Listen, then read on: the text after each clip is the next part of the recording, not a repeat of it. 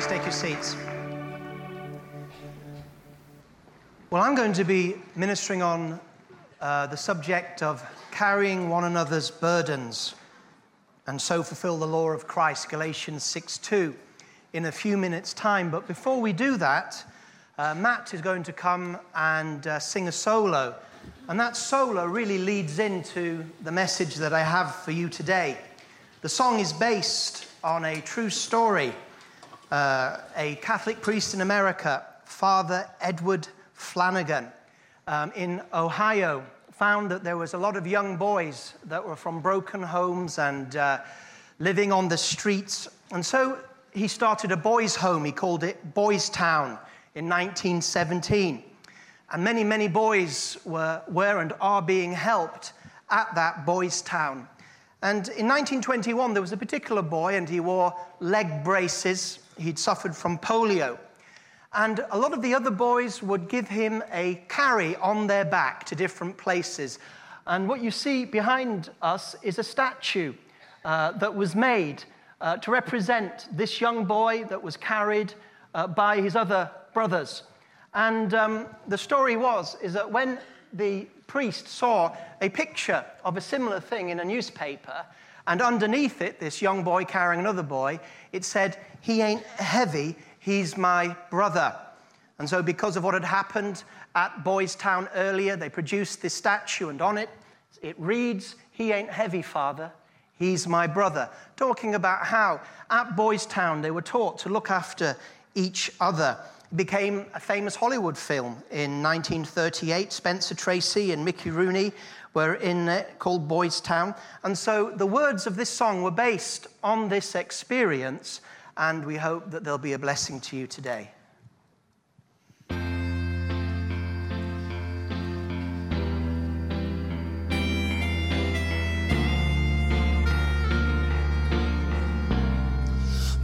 road is long.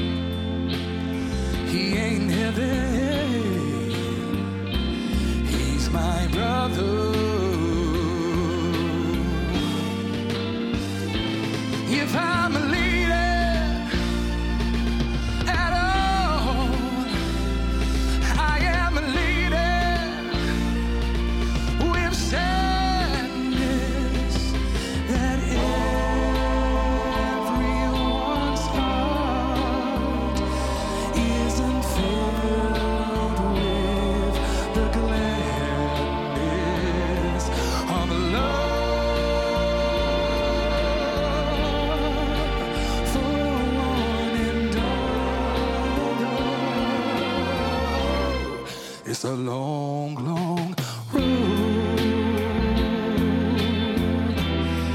from which there is no return while we're on the way to there. Why not share?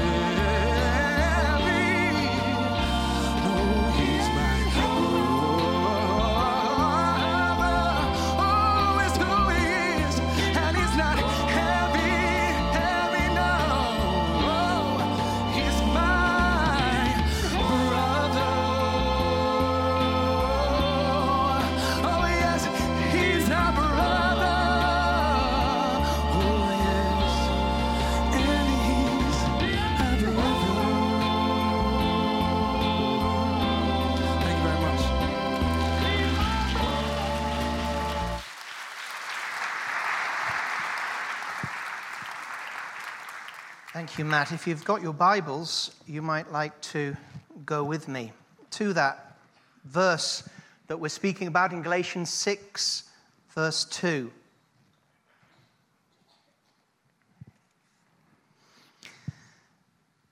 Carry one another's burdens and so fulfill the law of Christ. Galatians 6:2. I've got a few other scriptures I want to read to you as well. James 2 and verse 8. If you really fulfill the royal law, according to the scriptures, you shall love your neighbors as yourself, you do well. Matthew 7 and verse 12. Do to others whatever you would like them to do to you. This is the essence of all that is taught in the law and the prophets. John chapter 13, verse 34. A new commandment I give to you, that you love one another as I have loved you, that you also love one another. By this, all will know that you are my disciples, if you have love for one another.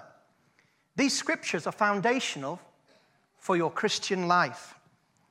In that first verse, Galatians 6:2, bear one another's burdens, carry one another's burdens. It says, if you do this, you will fulfill the law of Christ.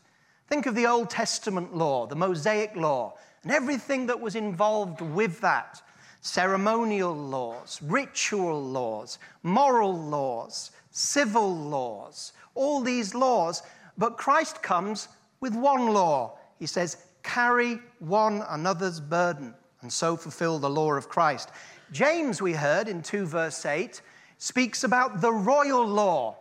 In other words, there are many things that we are to learn and live and do as Christians, and many teachings in the Bible to apply to our lives, many instructions for living for God on earth. But there is a royal law, a supreme law, a law that is above all other laws. It's the kingly law that says, you shall love your neighbor as yourself.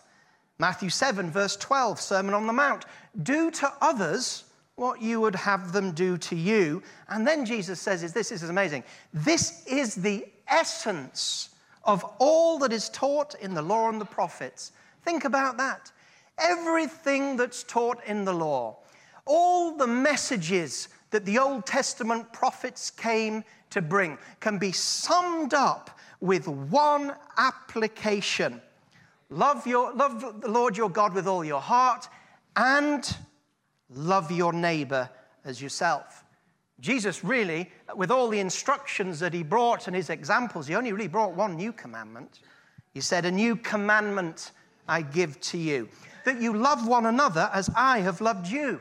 He's the example of the burden carrying that we should do for one another. And he says, look, by this, all will know that you are my disciples if you have love for one another. By this, the defining characteristic of the Christian community or church is not its doctrine.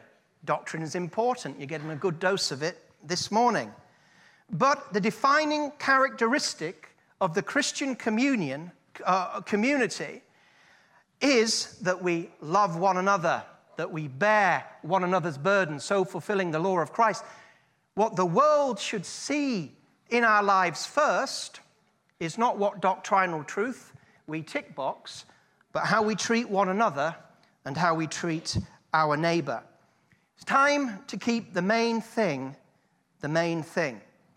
Christianity is not primarily about outward religiosity, legalism, rites, or ceremonies, but neither is it primarily a self-absorbed, inward, introspective, and we have to be careful about falling into both of those traps. It's about bearing the burdens of human beings in a fallen world that can't bear their own burdens.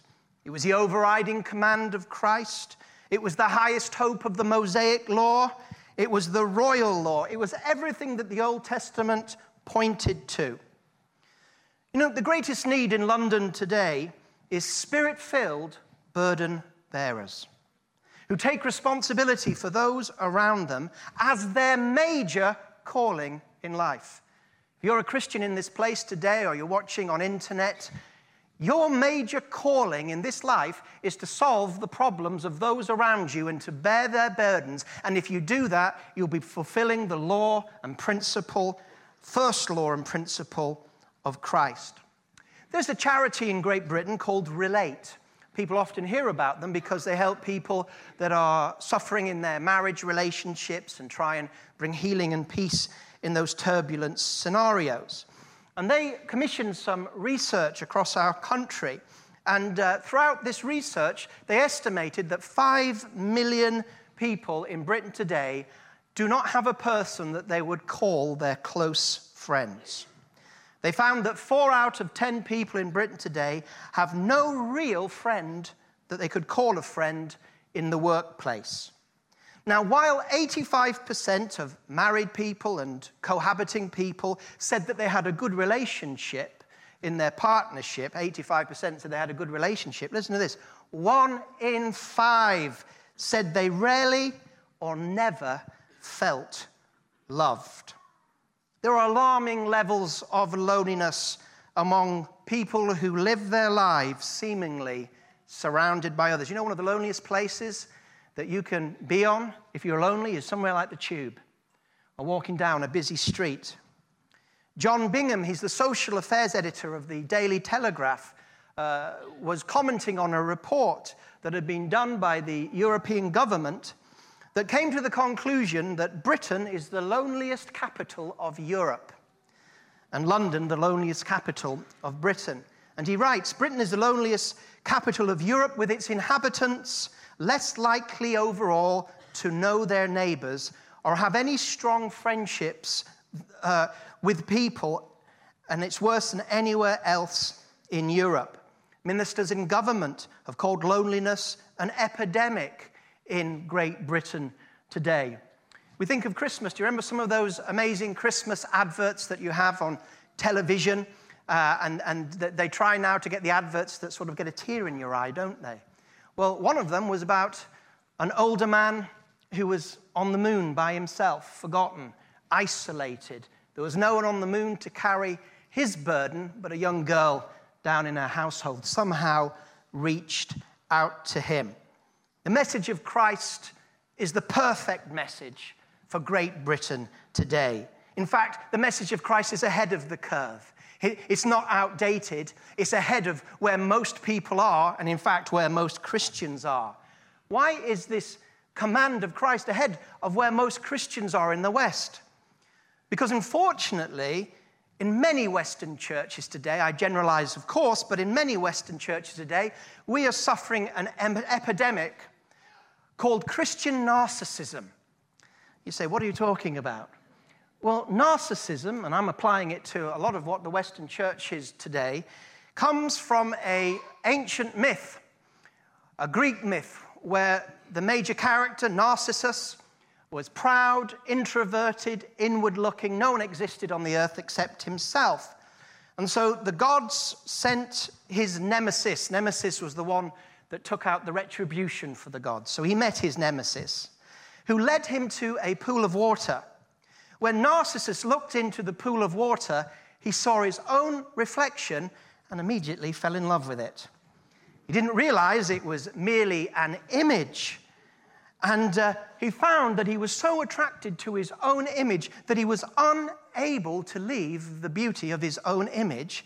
He lost the will to live. And staring at his reflection, he was paralyzed in that position until he died. The Segan's Medical Dictionary says this about narcissism. It's a term with a wide range of meanings, most or all of which include an obsessive focus on oneself and one's needs and one's wants to the virtual exclusion of other people. In the Medical Dictionary for Dental Professors, we've got anybody that works in dentistry here today? No? Oh, we got one? Well, this is in your dictionary. It says this, that narcissism is a state in which one interprets everything in relation to oneself and not to other people, selfish love. I thought to myself, why would this be in a dental dictionary? Maybe it was for all those people that wanted special gold teeth or something like that. So narcissism is self-absorbing. Everything revolves around me, everything is about me. And I am speaking in general terms, but there is a danger of a Christian narcissism in the Western world. What's God done for me lately? What have you done for me lately? What's this church going to do for me? What's this home group or cell group going to do for me? And some conferences and churches might be tempted to adjust their ministry to the what's in it for me consumer generation. Well, this is a danger for us if we want to be authentic New Testament Christians, because the verses that we looked at recently told us that our prime reason that we exist on earth when we become Christians is for the sake of carrying other people's burdens, not our own. I'm reminded of that stinging statement of Cain when God asked him where his brother was in Genesis 4, verse 8. And Cain said, "Am I my brother's keeper? You are your brother's keeper." I'm going to read to you from Luke chapter 10, verse 25. The story of the Good Samaritan, which doesn't need much commentary on my part, except to say there is a great lawyer coming to Jesus, clever man, an intellectual man, and seemingly a godly man, and what they are discussing is the essentials of the Jewish faith, the essentials. When you boil it all down, what does true religion mean? This is what they're talking about. May it speak to your life and your situation. Luke 10:25. Now a lawyer stood up and tested Jesus, saying, "Teacher, what must I do to inherit eternal life?" And he said to him, "Well, what is written in the law? How do you read?" He answered, "You shall love the Lord your God with all your heart and with all your strength and with all your soul and with all your mind, and your neighbor as yourself." Jesus said to him, "You have answered correctly. Do this, and you will live." But he, desiring to justify himself, said to Jesus, "And who is my neighbor?" Jesus answered, "A man went down from Jerusalem to Jericho and fell among thieves, who stripped him of his clothing and wounded him and departed, leaving him half dead. By chance, a priest came down that way, and when he saw him, he passed by on the other side. So likewise, a Levite, when he came to that place, looked at him and passed by on the other side. But a Samaritan, as he journeyed, came where he was, and when he saw him, he had compassion on him and went to him and bound up his wounds, pouring in oil and wine. Then he set him on his own donkey and brought him to an inn and took care of him. The next day when he departed, he took out 2 denarii and gave it to the innkeeper and said to him, 'Take care of him. I'll repay you whatever else you spend when I return.' Now, which of these 3 do you think was a neighbor to him who fell among the thieves?" He said, "The one who showed mercy on him." And Jesus said, "Go and do likewise." So the question was, what must I do to inherit eternal life? That wasn't a question, how do I get my sins forgiven to know I'm going to heaven? It was a question of, how do I inherit everything that God has got for me in this life and the life to come? Jesus responded to him when he said, "Love the Lord with all your heart and your neighbor as yourself." He said, "You have answered correctly. Do this and you will live." What did he mean by that? He meant, do this and you will find the secret of living and satisfaction on earth, to love God and to bear your neighbor's burden. And at the end, he was told to go and do likewise. You know, when I read The Good Samaritan, it reminds me of a couple of hymns that I used to sing when I went to a small school in the Yorkshire Dales, Martin cum Grafton, Church of England Junior School. And every morning we would have assembly where we'd sing different hymns. I look forward to the time when hymns are reintroduced into all schools in Britain, because it brings a culture into children's lives that they don't forget. One of them went, "Would you walk by on the other side?" when someone called for aid. Would you walk by on the other side, and would you be afraid? Sort of like, cross over the road, my friend, ask the Lord his strength to lend, his compassion has no end, cross over the road. The Samaritan crossed over the road. Another song that I remember when I was a kid, when I needed a neighbor, were you there, were you there? When I needed a neighbor, were you there? And the creed and the color and the name won't matter, were you there? To think about it, little kids, 5 years old, up to the age of 11, these songs, singing this, being taught in the playground when someone injures themselves. You don't cross, you don't leave them, you cross over the road to where they are. But to be taught neighborliness, a good grounding, for spirit-filled burden-bearing. The benefits of helping one another. There are great benefits in carrying the burdens of others. You heard the song, he's not heavy. Why? Because he's my brother. Those of you that are in the caring profession, you've got a head start over most of us because you do this for a profession. But also there may be some of you and there's some member of your family, maybe disabled or elderly, and you are carrying their burden in extremely practical ways, little things they can't do for themselves. And sometimes, I want to encourage you, sometimes you might think, well, what's left for me after caring for this person? You are one of God's choicest servants, doing the primary thing that he's called you to do, and your reward will be great in the kingdom of heaven. I'm going to read to you a passage from Isaiah chapter 58 that talks about carrying people's burdens, especially the most needy.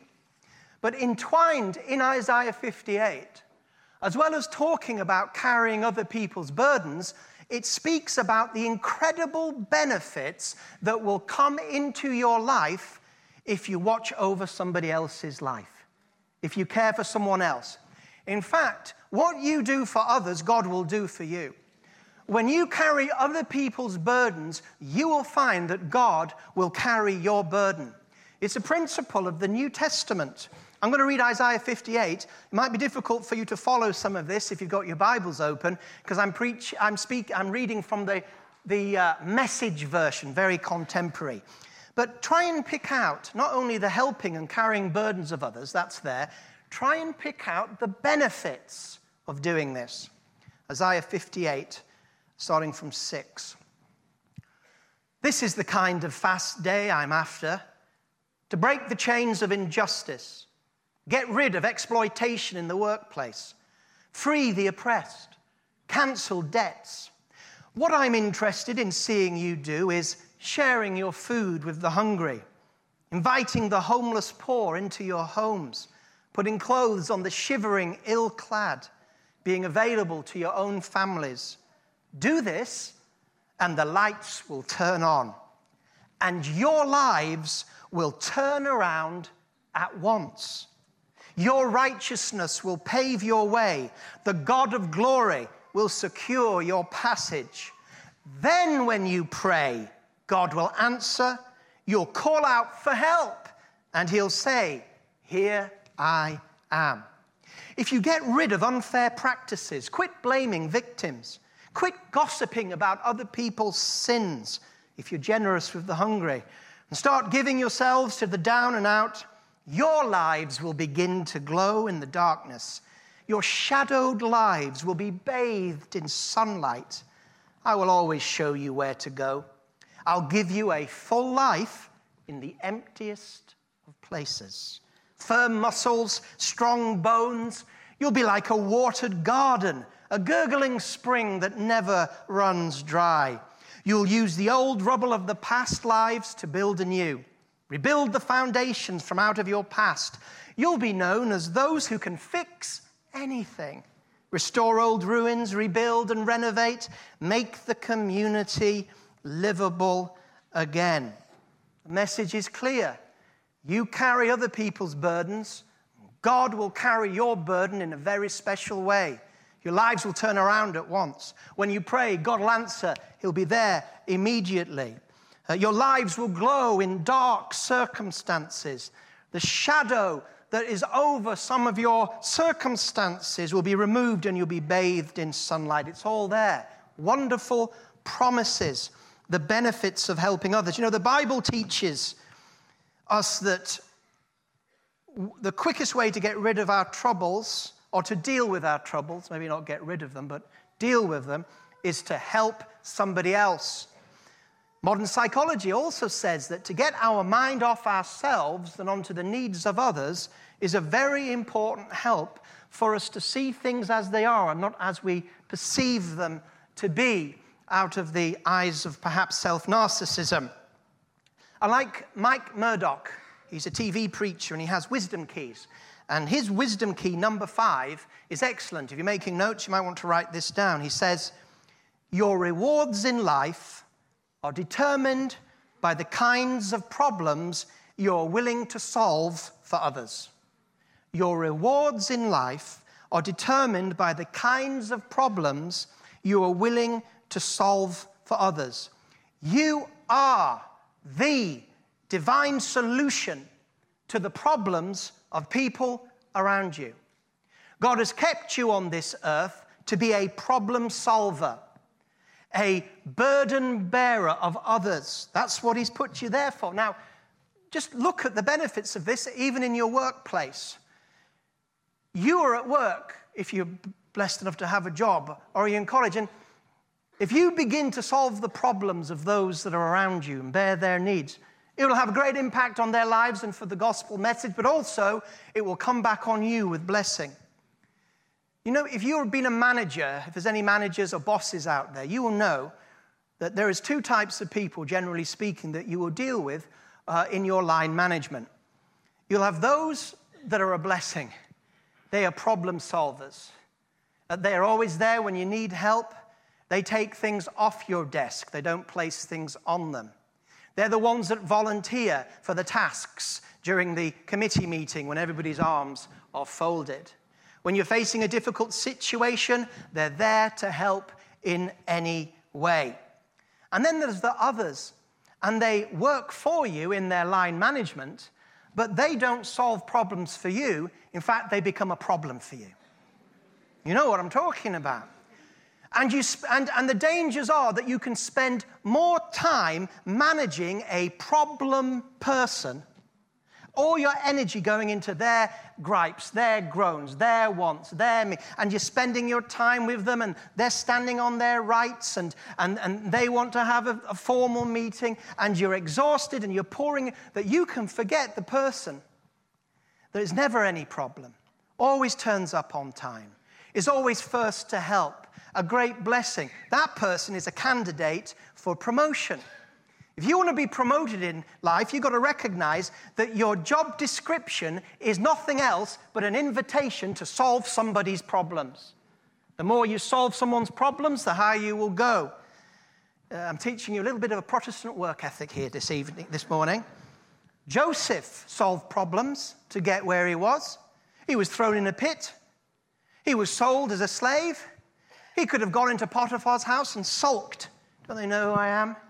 I'm the apple of my father's eye. I can't believe what's happened to me. How could my brothers do this to me? How could God betray me and give me such dreams? I'm not somebody's slave. I'm not doing anything. I'm just going to sit here and mope. No, he began to solve problems. He began to see everywhere a problem to be solved for someone, and especially those that were in authority over him. And soon, he was so good at solving people's problems and bearing their burdens that he was in charge of the whole of Potiphar's household. Then a terrible thing happened. He got falsely accused of rape and thrown into the dungeon. What did he do in prison? Well, that's it for me. I've had it. I do my best, and this is what I get. No, he began to solve the problems with God's help that were around him. Very soon, he was so good at solving problems that the chief of the jail spent most of his time sitting in a deck chair drinking cocktails, because in there, Joseph was solving everybody's problems. With the help of God, he solved the problem of the cupbearer and the baker. And finally, he got to solve the problem of Pharaoh and carried through the grace of God and his problem-solving, burden-bearing attitude, the whole burden of the ancient Near East for 7 years of famine. He carried that burden. He solved that problem with the help of God. I think there's got to be some reflection in our lives. This is what you've been brought here to do, to carry other people's burden. But it's not just about what you will get out of it from others. It'll be there sometimes. But what I've been teaching you in these last few minutes is really sort of like Burden Bearing 101. It's the introductory material to beginning to turn your life outside to benefit others, to benefit yourself. But if I was to take you to the advanced level of burden bearing, PhD level, I would take you to Luke chapter 6 and verse 31. Because this is powerful stuff. This is powerful, faith-driven spirituality. If we put these things into action, we're talking about revival. Luke 6 and verse 31. Do unto others as you would have them do to you. For if you love those who love you, what thanks do you receive? For even sinners love those who love them. And if you do good to those who do good to you, what thanks do you receive? For even sinners do the same. And if you lend to those from whom you hope to receive, what thanks do you receive? Even sinners lend to sinners to receive as much in return. But love your enemies, and do good, and lend, hoping for nothing in return. Then your reward will be great, and you will be sons of the highest, for he is kind to the unthankful and the evil. Be therefore merciful, even as your Father is merciful. Listen to that last verse. For he is kind to the unthankful and the evil. The grace of God and his kindness on a daily basis to people that don't acknowledge him, to people that blaspheme him, to people that live without reference to him, to people that raise up false religion, false gods, false materialistic goals. And every day they wake up, it's by permission of God. The rain falls on the wicked and the righteous. And some of the wicked have some of the greatest benefits on earth today. For he is kind to the unthankful and evil. And if this is how he acts, he's asking us to be his children and act the same. When it says in this passage, what thanks will it be for you to love those that love you back? What thanks will it be to give to those that will give you back? What thanks? What thanks? What thanks? God's thanks. And you'll find out that God is a very thankful person, and he remembers and he rewards. To believe that God will reward us in this life, and if not in the next, is a very high level of spiritual burden bearing. You know, this is what we attempt to do in our cell life. And we need to go away today, and we need to realize that this is your primary calling.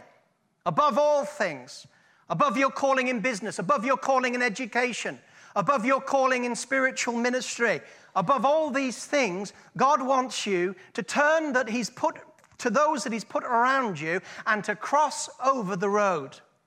You say, well, I'm here if anybody needs to help me. I'm here if anyone needs help. They won't come to you. You have to cross over to them. You have to reach out to them. You have to make the effort. You have to energize your carrying, your burden. And you need to reach out to those that are around you. It could be your neighbor. It could be somebody in your cell. You know, we want to get things out personally. We want to have our burdens looked after in our cell groups, but don't just go to your cell group to see what it's going to give to me.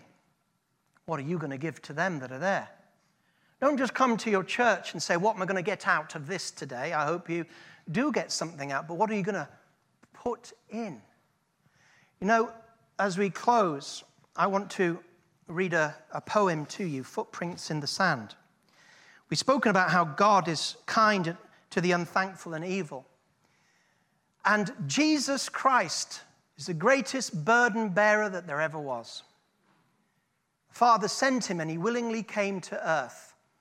And on this earth, he carried every burden of a sin-ridden, fallen world. He carried every burden. And on the cross, the burden of the whole world's sin was placed upon him. The fallenness of the whole world's sin. The judgment that was rightly against this fallen, God-forsaking world was put upon him. He carried your burden and he carried my burden. He came to save us. Let's bow our heads. You see, he promises that he'll carry our burdens, especially when we carry other people's burdens. Just before I read this, I want you to think about people that are awaiting your ministry. He's not heavy, he's your brother. She's not heavy, she's your sister. God has placed you to solve problems in other people's lives. It's your main ministry to carry other people's burdens.